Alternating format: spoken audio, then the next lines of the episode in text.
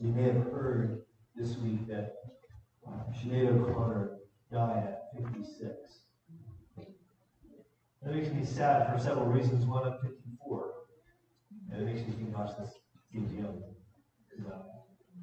Also makes me sad because I, I wasn't necessarily a big fan of Sinead O'Connor back in the day. Like the one famous song that uh, most people liked back in the 90s. So one of the things that's always intrigued me about her was how much of her wrestlings and her frustrations were about theology. They were theologically grounded or ungrounded, as the case might be. She grew up in a Catholic home. She was abused by a Catholic mother, eventually abused by people uh, who were uh, in, uh, who were clergy, both physically and sexually. She, she, she suffered with different struggles with different kinds of mental health issues. Um, she had really confused ideas about who God was. And it really wasn't until 2018 when she converted to Islam that she uh, let go, when she finally let go of ideas about Jesus that were wrong and embraced even worse ideas about Jesus. And it, it just really broke my heart because it really it made me realize the damage that's done when people are theologically confused, when they have the wrong idea about who God is and what He does. Because some of the things that she said, I'll have to say, I, I, agreed with. She made even a few theological comments at different seasons where I go, no, I think that's true. But most of the time, she was just so broken and so confused, and that was probably made worse by the drugs that she was involved in. And I was reading her story, and I know that's just another famous person whose life goes in the toilet, but the truth is, it still really broke my heart because I could see these connections. And except for the grace of God, so go we. See, here's, here's the reality is that when it comes to the work of Jesus, when it comes to the work of God's Holy Spirit, when it comes to the work and the plan that God is unfolding through Jesus, unless we stick to what this word says, unless we stick to what the book says, we're going to get confused. I mean, let's be honest, we get confused even when we try to stick to what the book says. There's a need for us to let the Lord form in us what is true and to be constantly challenged and corrected by what God says. And I think this is probably no truer than it when it comes to the work of God's Holy Spirit because there's so much con- confusion within Christendom about the work of God's Holy Spirit. There was radical confusion in Corinth. I mean, these were people that were priding themselves on being spiritually elite, wise. They saw wisdom not defined as Scripture defines it, but wisdom as, def- as defined by Greek culture. And they saw, oh, yeah, okay, if that's wisdom, we're the wisest of all. They, did the very human thing of exalting people so that as they exalted their favorite, they might, through association, themselves be exalted. They put an emphasis on the more supernatural, more miraculous types of gifts, which we'll talk about today. And as we'll see in a few weeks, they forgot the most important thing, which is love. If we're going to if we're going to actually experience an authentic work of God in our lives, we have to recognize where that starts and where that's going. We got to understand the work of the Spirit. And as we're going to see today, that the work of the Spirit builds on the foundation of Jesus. And so when we look at verse 3, in fact, we're going to give you three ways, that, the, the three foundational ways the Spirit works. We look at verses 1 to 3, and the first thing we see is that the Spirit empowers submission to Jesus. This is what Paul wants the Corinthians to see. Before he gets into the details of the spiritual gifts or the manifestations of the Holy Spirit, he said, I want you to see this is the first thing that the, the, the Spirit empowers submission to Jesus. Verse 1, he says, Now concerning spiritual gifts, brothers, I don't want you to be uninformed. The word for uninformed in some versions is, is translated ignorant, which is probably better. Because here's the reality listen, listen, many are ignorant of the Spirit's work. In fact, the word spiritual gifts is translated spiritual gifts. It's one word in the Greek, and it can be translated things of the Spirit, people of the Spirit, and probably both those things are implied here. But it's really just what does the Spirit do? It's pneumatikos. What does the Spirit do? And he says, when it comes to what the Spirit does, many people are flat ignorant. That doesn't mean they haven't experienced the work of the Spirit, but they lack understanding to recognize when the Spirit is actually working. Because when we talk about the Spirit's work, we're not talking about what we do that we think looks spiritual. We're talking about what God does in us by His Holy Spirit. That's what we're often ignorant of. I mean, if I was to ask you right now, what does it look like when the Spirit works? When was the last time you could identify the Spirit's work? I wonder what you'd say. Would it be an emotional experience? Would it be a feeling of peace or joy? Would it be a sense of power when you're trying to share the gospel? Would it be endurance in a difficult situation? What would it be? When you could say, I, I, God was working in me here to do this. See, many are ignorant of the Spirit's work, but here he also wants it to be clear in verse 2 that all have been led astray by counterfeit gods. All. Everyone in Corinth, every one of us. Look at verse 2. He says, You know that when you were pagans, that you were led astray to mute idols, however you were led. In other words, he's saying, listen, you've been you were pulled away. Now Paul is doing this on purpose. He's wanting to compare the work of the Spirit, specifically in, the, in these first 11 verses, the kind of more miraculous uh, work of the Spirit. He's wanting to compare that with what we know as counterfeit works, counterfeit miracles. Did you guys know that there's plenty of those? Some of you guys have experienced counterfeit miracles. You came out of cultic uh, or, or, or, strange uh, religious groups that saw counterfeit miracles. There are such a thing. And Paul said, I want you to see the difference. The, the, the, the issue here is not what kind of supernatural stuff you can do, but it starts with what's the foundation that the Spirit is building on? What is the Holy Spirit doing? What is He doing? See, here's the thing we have to recognize all of us, we make our own gods both in our, he- in our heads and with our hands. I really encourage you to read all of Psalm 115, but I'm just going to read to you verses 4 and 5 today. He, the psalmist says, Their idols are silver and gold, the work of human hands. They have mouths but do not speak, eyes but do not see. This is always the way it's been all of us create these false gods, again, with our hands or with our heads, that we bow down and worship. This is what sin is it's falling short of the glory of the one true God. Instead, we fall down at the glory, little g, of a false God. This is what we do. And, and Paul wants them to see. In fact, this is what you need to understand because I bet you, not many of you here have literally bowed down before a statue. Some of you may have, but not many of you here have. If you have, bowed down before a statue, kissed a statue, thought, this is, this is the, the God that I worship, this is, the, this is the spirit behind this that I worship. If you've done that, then you know what this means concretely or, or physically. But guess what? All of us have done this with our hearts. This is, this is human nature. Listen, whatever we live for, whatever gives us purpose and meaning, whatever dictates our ideas about right and wrong, whatever we value most is our God. And if we're honest, that changes from moment to moment. Paul, the Apostle Paul writes it this way in Romans chapter 1. Listen, he says, I'm reading from the New Living Translation just because I like the way it, it, it says this here. It says, Yes, humanity knew God, but they wouldn't worship him as God or even give him thanks. And they began to think up foolish ideas of what God is, was like. As a result, their minds became dark and confused, claiming to be wise. Instead, they became utter fools.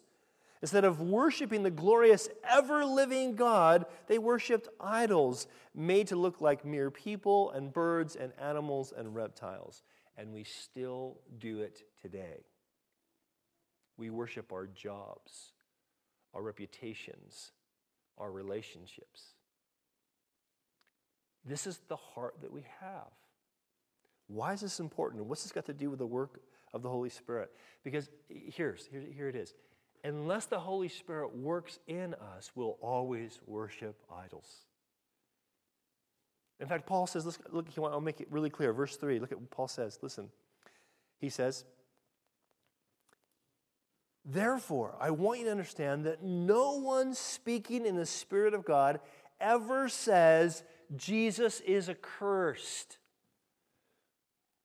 Now, now it's interesting because this phrase, Jesus is accursed, this could have been what Paul, back when he was Saul, when Saul was persecuting Christians before he was converted to Christ and then became Paul. It's possible that Saul used to cause Christians to say, Say Jesus is accursed, or you're going to jail. Say Jesus is accursed, or you're going to be executed. He could have been forcing them to say this. And he didn't listen, he did it thinking he was doing it in the name of the God of Scripture, of the God of the Jews. And he's saying, Listen, that's, that's not the Holy Spirit. But he also says, and no one can say Jesus is Lord except in the Holy Spirit. Now, this doesn't mean uttering the words Jesus is Lord. Anybody can say those three words. You could not know English at all and still learn to say Jesus is Lord. It doesn't mean anything. It's not uttering the words. In this context, in, in Corinthian context, it meant this. If you were to say Jesus is Lord, uh, and if a Greek person, a Gentile person, a pagan, as he's called here in 1 Corinthians, was to say, Jesus is Lord, he's automatically saying something that puts him against the, the ruler of Rome. Because you had to say, Caesar is Lord. So it made you politically on the outside, it made you culturally on the outside. But also, if you were a Jew, to say Jesus is Lord Strict Jews thought, no, Lord should only be kept to Yahweh. In fact, in the Greek version of the Old Testament, the word Yahweh was changed to the word Lord or Kurios in Greek.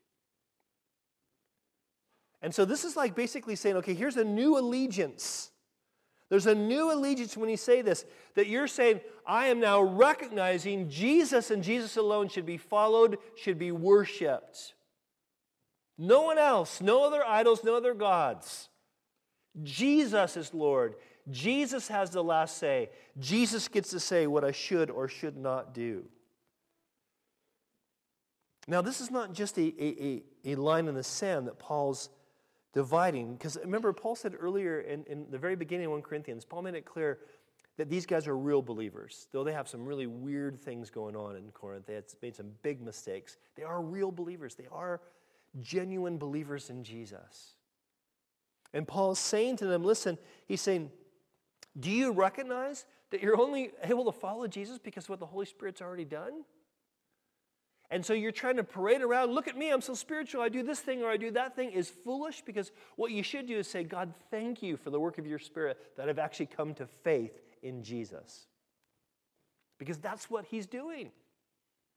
Jesus is working by his Spirit to bring us to faith in him. God is working in us to bring us to faith in Jesus. So when we recognize, yes, Jesus, your Lord, what you says, what you say goes, you're the only Savior, you're the one I have to put my trust in. If you are in that place where you're convinced of that, even if you're not living the way you automatically should live, but you're convinced of that, guess what? That is the work of the Spirit in your life. Can you give God thanks for that? Obviously not. Can we say thank you, Lord, for that? Isn't that a glorious thing that God's done that? And listen, this is the, this is the, the reality. There's a, I think there is a pattern here where many are ignorant of the Spirit's work. All have been led astray by counterfeit gods, but any can follow Jesus because it's not us choosing or figuring out this stuff out or being raised in the right culture. It is about the Holy Spirit's work. That should give us confidence, shouldn't it? You guys know my story. I didn't grow up in church at all. No religious upbringing, zero. I went to a vacation Bible school, I think, once when I was like six. Don't remember anything but the candy.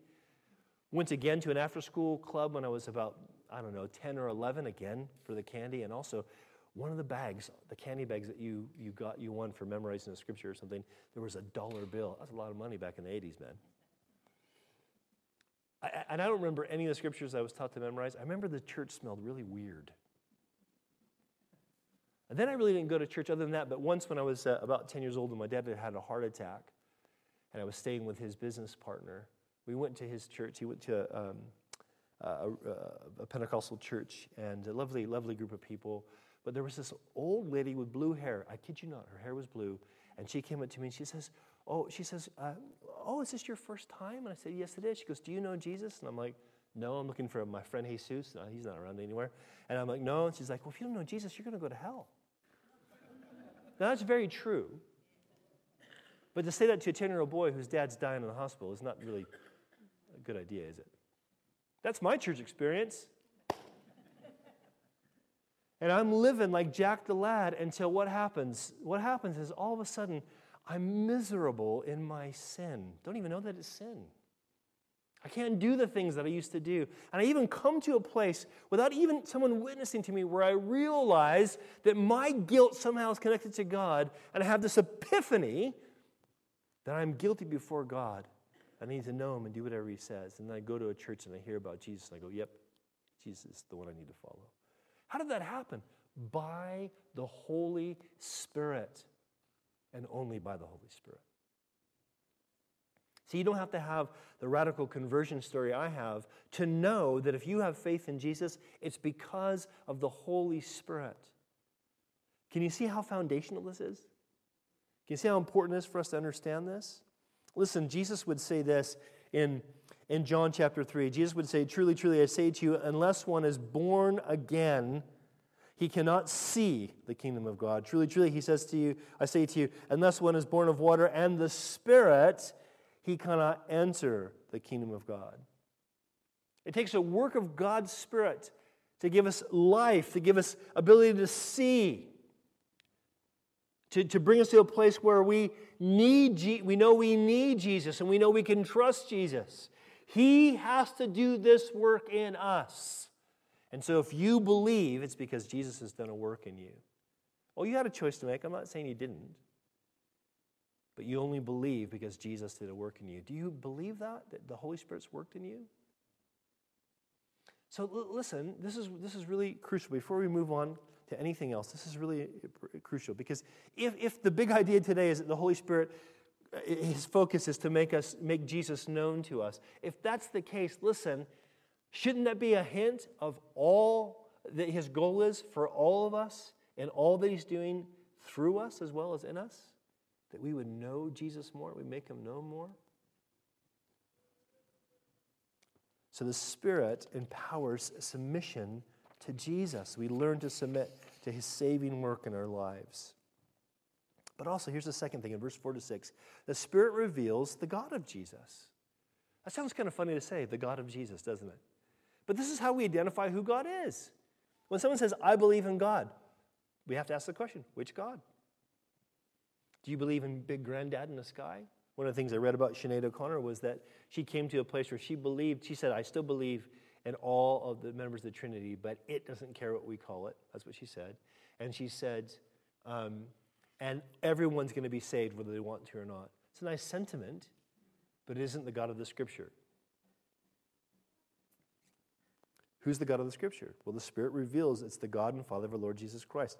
Look at verses 4 to 6. Let me read all those again. Notice the way there's uh, this phrase, uh, ver- uh, variety and same, how that goes back and forth. Notice there are varieties of gifts, but the same Spirit. Varieties of service, but the same Lord. Varieties of activities, but the same God. You see that?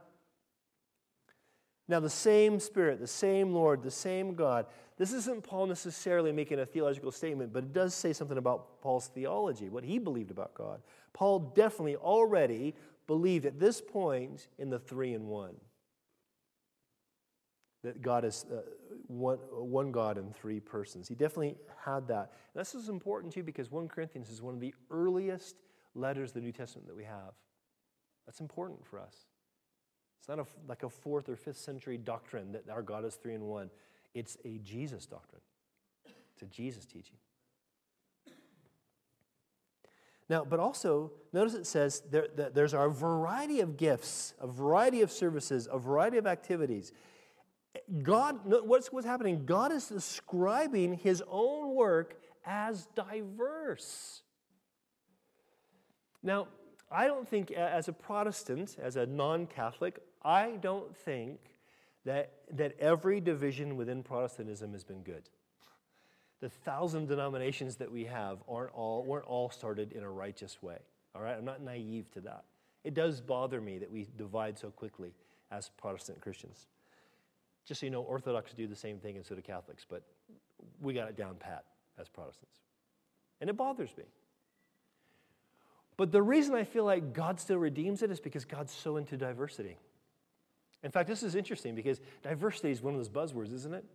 It's one of our, our modern buzzwords, diversity. Diversity didn't start with sort of modern desires to, to um, uh, you know, recognize that things are different. No, diversity comes from, listen, it comes from the Godhead itself, Himself. That our God is a diverse God, Father, Son, and Spirit. He's a relational God. He delights in diversity. This is why when He makes a perfect creation, after Adam, after each part of the perfect creation, He says it's all good. And then after Adam, He says something's not good because He wants to create Eve because there's, there's beauty in diversity. Shows something about who God is. See, we have one God in three persons that we see the Holy Spirit wants to reveal, but also one God working in diverse ways. God wants to show that He's bigger than we think. One of the things that we have to learn to do is think outside the box, but inside the book. That's not easy to do. I've been doing ministry for 32 years, and I still struggle to know how to do that. Lord, I want to stay inside the book, and sometimes I'm so inside the book, I refuse to think outside the box. Or other times I want to think outside the box, and I realize, oops, I've gone outside the book. And I got to go back to the book and say, Lord, let me be corrected. Outside the box, but inside the book. And I want you also to notice what it says. It's one God empowering every good work. In fact, actually, before I say that, let me read this verse to you about God's diversity. Sorry. Hebrews chapter 1 how God reveals himself in diverse ways. Long ago, at many times and in many ways, what's that? Diversity. God spoke to our fathers by the prophets, but in these last days, he has spoken to us by his Son. See, the, the, we, we had a, a, study some weeks back, um, a topical study, when we began this kind of topical series on, on uh, the God who speaks, and we talked about God's library and how this book is not really just a single book, it's actually 66 books, right? It's a library.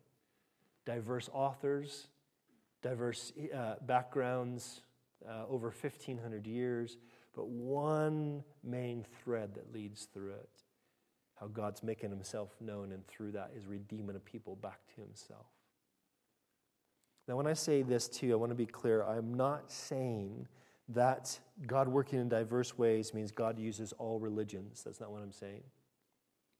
We saw earlier in, in Romans chapter 1 that all the other religions, other than Christ, the, other than Christianity, following Christ, all those other religions are really just outworkings of idolatry. But what we're saying is this God works in diverse ways. That God's bigger than what He's doing just in your life. He's bigger than what He's, he's bigger than what He's doing just in our church. He's bigger than what He's doing just in our country. You guys following me? So, this one God, though, listen, he's, this one God is empowering every good work. He says really clearly, doesn't he, in verse 6? He says, the same God who empowers them all in everyone.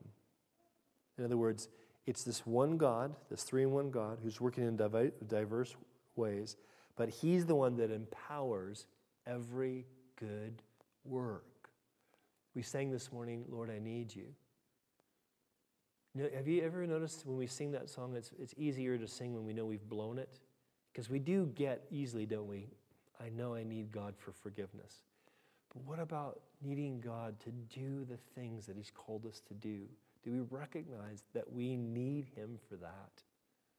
God, you want me to love my family as Christ loves the church? I can't do that apart from your Holy Spirit. God, you want me to esteem my brothers and sisters as greater than me. I cannot do that apart from your spirit. This is exactly what Paul's trying to get at. Jesus said something plainly this way in John chapter 15. Listen. In John chapter 15, verse 5, this is again New Living Translation. Jesus says, Yes, I am the vine, and you, that's talking about believers, you are the branches. Those who remain in me and I in them will produce much fruit, for apart from me, you can do just a little bit. Is that what it says? No, you can do nothing. Nothing. You see, what the Spirit wants to do is reveal the, the bigness, the vastness, the goodness, the greatness of our God as we seek to make Jesus known to one another. And we recognize, Lord, I can't do this without your power. And you want to do things that don't look like each other, you want to do diverse things.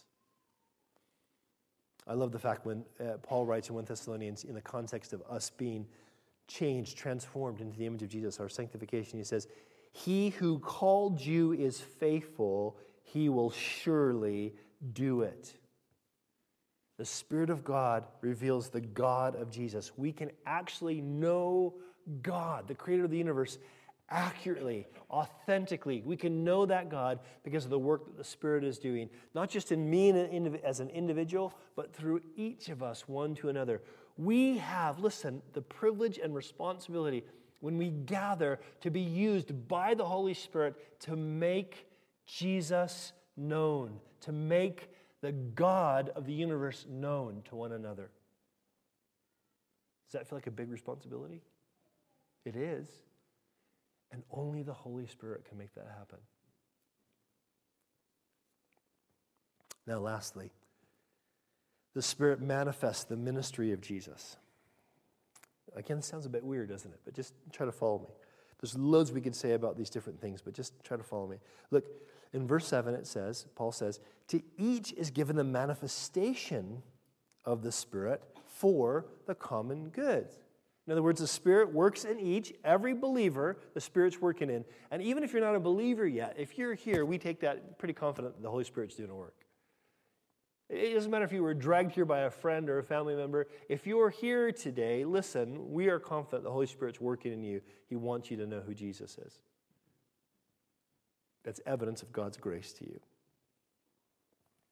But for us who are believers, to each of us, the Holy Spirit wants to work. He is working actively for what? For the benefit of all, everyone to benefit. He doesn't just work in me. In fact, here's the issue if you want the Spirit to work through you, for you, if your primary motivation is, I want to experience the Spirit, I want the Spirit to work for me, I want to know that, then you don't get His goal.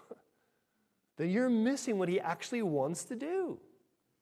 He does want to work through you, to benefit other people. Can, can I give you a little insight? So there, there's most Sundays after I teach, I'd say, I don't know, maybe 75% of the time, I feel like, man, God, I think you really did something right after I'm done. Come Monday morning, I'm going, I'm a failure. I don't even know if I'm a Christian. I am wasting these people's time by teaching the Bible. I feel that way.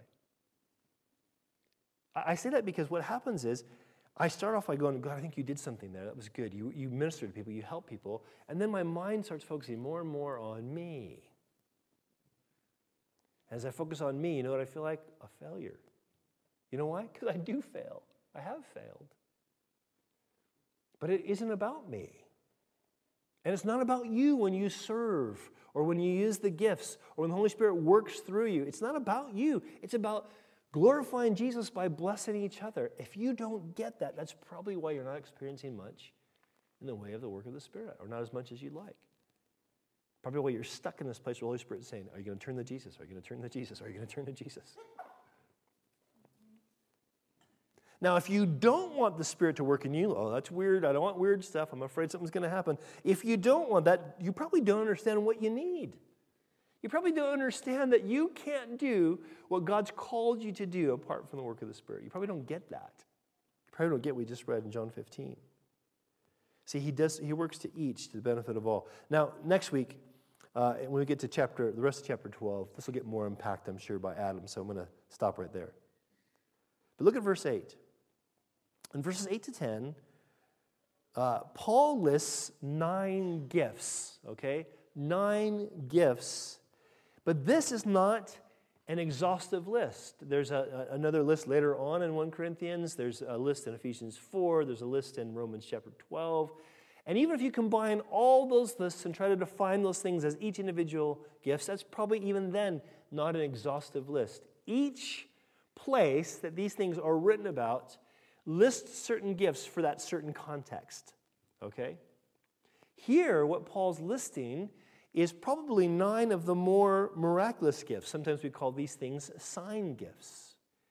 These are the kinds of things that, that in this context, and it would fit best in this context, that this is what he's referring to. This would refer to the kinds of things that maybe the Corinthians were really into. Well, we want to be involved in the sign gifts. I don't want the gift of helps or service, but boring. I want to do something supernatural, radical. Gift of teaching, yeah, I mean, but can't anybody who do that who's fairly clever or has, is a gift of the gab? I mean, that's not really that big a deal. No, I want this. I want one of these things. Now, I want to be really clear here, okay? Listen, there is zero indication in Scripture, zero, none, nada, zilch indication in Scripture that these things that are listed here ceased with the death of the apostles. There is no evidence in Scripture whatsoever that happened. Okay? There's a couple decent arguments from history, but no evidence in Scripture. Okay? I want to be really clear about that. This is first and foremost why I am convictionally a charismatic, which means I believe the supernatural sign gifts still happen today. That's my conviction. That's how we, we founded Servants Church. We are charismatic. Doesn't mean we're better than other churches who don't believe that still stuff happens today. Doesn't mean that at all. But this is, this is where this comes from, okay? First and foremost, okay? It's also important that we recognize that there's every indication that the way these gifts are meant to be operated, these supernatural sign gifts are meant to be operated, are meant to look like Jesus. So that the more we look at Jesus' ministry, the more we go, okay, is how I'm operating in this apparent gift, does that actually bring glory to Jesus? Or is it just me trying to look like I'm bringing glory to Jesus? This is important. This is important because what happens is we talk about these things, it's easy for us to pick sides, and it's also very easy for us to go by our experience. I'm saying that because I'm about to tell you about some of my experiences. and I'm not setting my experiences as a standard or as any proof that these things still happen today. I'm trying to just give you an example of how these things have happened. I'm also giving an example of things that have happened over 35 years. This is not my daily experience. Sometimes I wish it was, sometimes I wish it wasn't. But this, these are some of the things that, that my understanding of, and I should also say this this is just one way to define these things. And if in this context in 1 Corinthians 12, this is indeed talking about these sign gifts, and most scholars, both charismatic and non charismatic, agreed this is referring to sign gifts, okay? If that is the case, uh, these things are even more probably diverse than the thing, the definitions I'm going to kind of give you. So I'm going to do this really quick. I was going to do a whole chart for you guys, but we're going to use a, a couple examples, okay? First, I'm not going to talk about prophecy or tongues because we're going to talk about those things in detail in chapter 14, okay? But let's talk about some of the other ones, okay? Um, I'm just going to pick a couple for the sake of time. Notice in the verse in verse 8 it says, "To another the utterance of knowledge according to the same Spirit." Utterance of knowledge. There's a connection between utterance of wisdom, utterance of knowledge that we won't get into today. But here, here's the idea the idea of knowledge is not just the fact that, oh, that guy's brainy, he has some trivia. That's definitely not the case. This spiritual gift of knowledge, or what we've sometimes called in our circles a word of knowledge, is you being able to know something that you couldn't know naturally. Now, I've been a Christian for 35 years, been in ministry for 32 of those years, or yeah, almost 32 years. It's been 36 years I've been a Christian, 32 years almost in ministry. Yeah, um, and I've experienced, uh, like, received a word of knowledge that I knew something about someone I couldn't uh, know naturally only four times. Now, again, this does not set me as a standard. I'm just trying to be clear about this, okay? But one of them happened on the streets of Norwich. When we were out on the street, and we're doing some street work. We're trying to witness somebody. And, and a friend of mine, uh, one of the young guys in the church, was in a conversation with a guy uh, that looked like a university professor. And when I, I saw him, made eye contact with my friend, he motioned me over, like I'm, I'm in over my head. I go over there, lo and behold, he was a university professor, taught philosophy here at UEA. And as he kind of spouts off philosophy, some of which I could keep up with, some of which was over my head, he's kind of talking about different things, different things, different things, and I'm trying to uh, listen well. And, and so, yeah, or so you're saying this, saying this. And as he's talking, I look at him and I somehow know that this guy is asexual. Do you know what asexual means? It means you have no desire for sex with anybody. And he's also incredibly lonely, and that the reason he's having this discussion with my friend and now me is because he's got no one to talk to.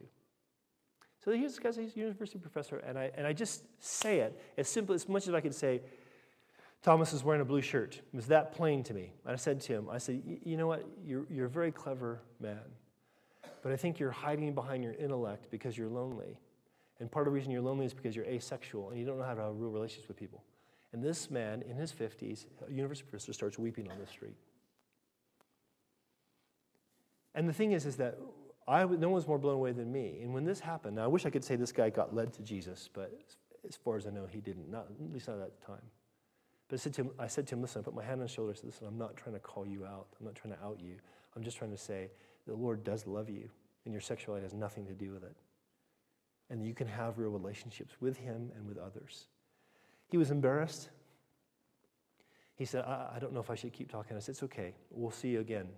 Uh, I, I said, Do you want my number? He goes, No. I said, Well, I, would love to keep talking with you. So, this is the name of our church. Look us up. And he walked away. I only saw him again once in the street, and he made a beeline away from me, bless him. The reason I'm sharing that is not because, see how cool it would be. Wouldn't be cool to involve that? No, I'm just saying I do really believe these things happen today. He admitted that that's what was happening. He just couldn't handle it. Now, I don't know what God did. Maybe years later, he moved to another city and some other Christians told him about Jesus, and he said, that, That's the Jesus I need to know, and he got saved. I don't know. Or maybe he never got saved, and God just so loved him, wanted to say, Look, I am real, and I want you to see this. I don't know. But I do think this stuff happens today. I'll give you another example a gift of faith. Now, this is not just saving faith. God calls all of us to have saving faith. A gift of faith is the ability to, to believe for something.